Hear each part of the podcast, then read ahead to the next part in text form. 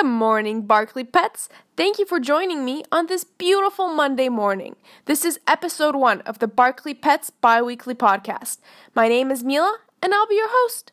I'm a lifelong pet owner and grew up in a household obsessed with pets. I'm talking six dogs and four cats at one point. It got very crazy. Recently, I've taken my obsession and turned it into a socially acceptable skill dog training. I've spent the last six months studying about dog behavior through my trainer course. My hope with this course isn't just to have the ability to train, but to understand a dog's behavior and be able to communicate successfully in almost any situation. Today, and for the next few episodes, I'll be sharing some of that knowledge with you. In each episode, you'll hear news updates from headquarters, occasional highlights spotlighting walkers, and a little education session to make you a better animal caregiver. We're trying to build a strong culture at Barkley Pets with people who are equally as passionate about animals as we are.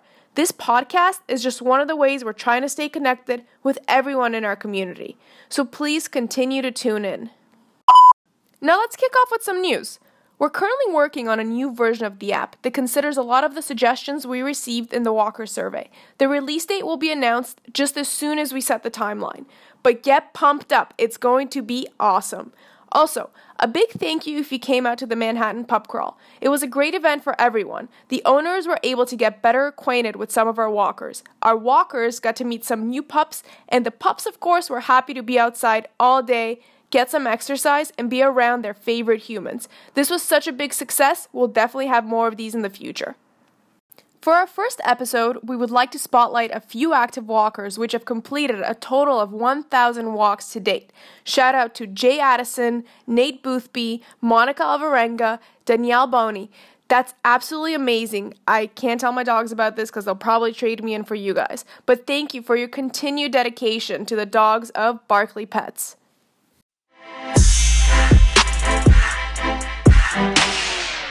Many of our longest tenured walkers have told us that one of their biggest challenges is entering a new household without ever having met the dog. It is expected that some owners may not have a chance to schedule a meet and greet.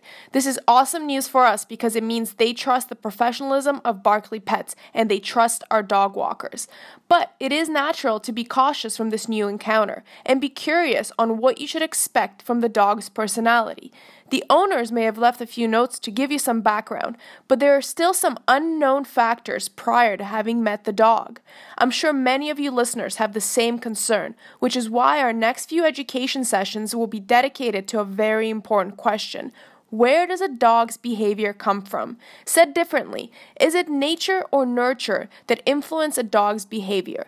Is it the animal's genetics or have they learned this through experience? Interestingly enough, the answer is both. It's difficult to separate the two.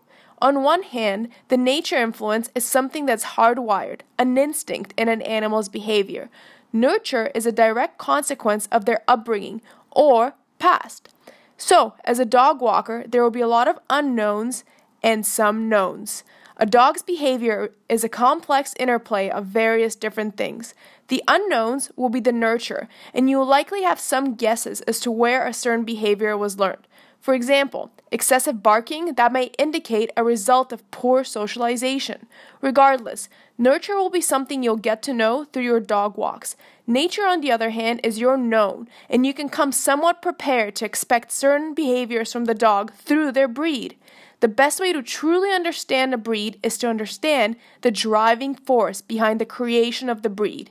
Dogs were bred for a specific task that humans wanted. The American Kennel Club has seven groups of breeds. Over the next few episodes, I'd like to explore each of those groups with you.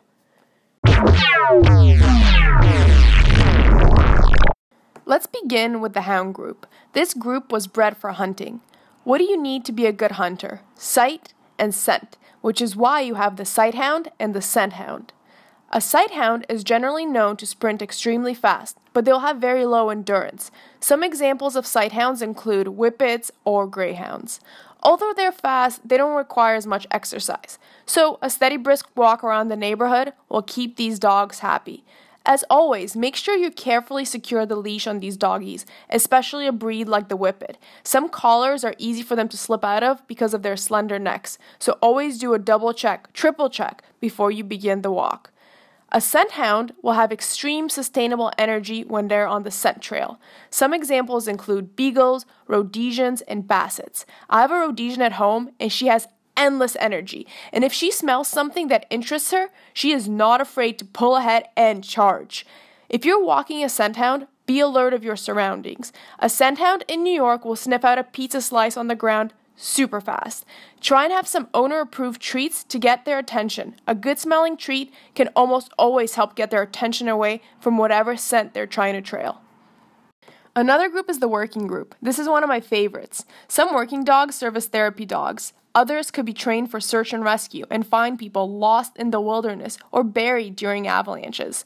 These dogs will follow a scent even in some of the harshest conditions and have an extremely strong stamina to keep them going.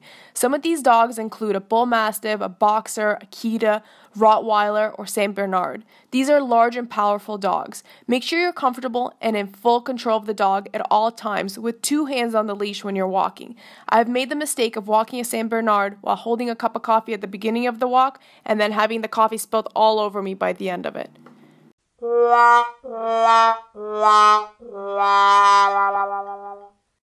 The terrier group is a fun one because they're very cute. But did you know they were bred to hunt and kill vermin? not so cute.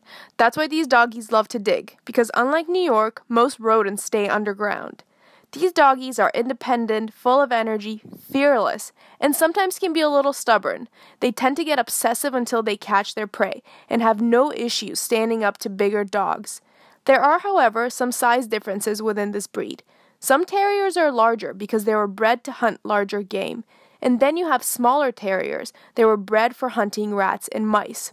A dog in the terrier group will almost always have the word terrier and its breed type. For example, Australian Terrier, Bull Terrier, or Irish Terrier.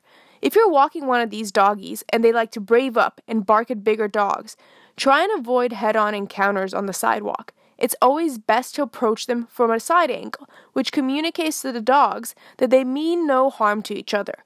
This is actually an excellent technique to use on almost any dog, and we'll explore why in some of our later episodes. Now remember, breed isn't everything, so a dog in the hound group, the working group, or the terrier group is influenced by the human group. So, don't be surprised if you see out of character traits in any of these groups. Our breed is to be blamed.